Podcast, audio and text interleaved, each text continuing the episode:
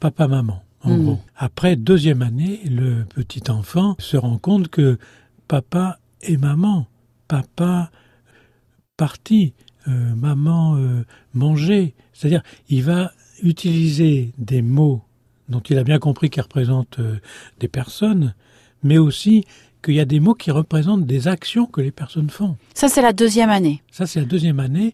Le bébé est en train d'apprendre les mots qui concernent des personnes, mais des mots qui concernent ce que font les personnes. Et donc, il articule les deux.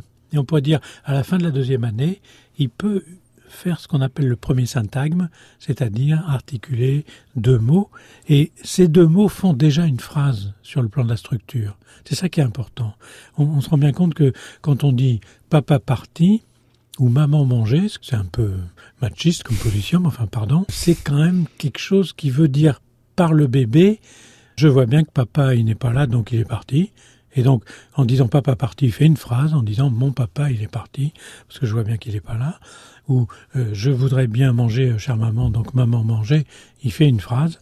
Donc, ce premier syntagme, c'est l'indice que ce bébé, qui est devenu un jeune enfant, va pouvoir faire des phrases complètes dans la Hmm. troisième année.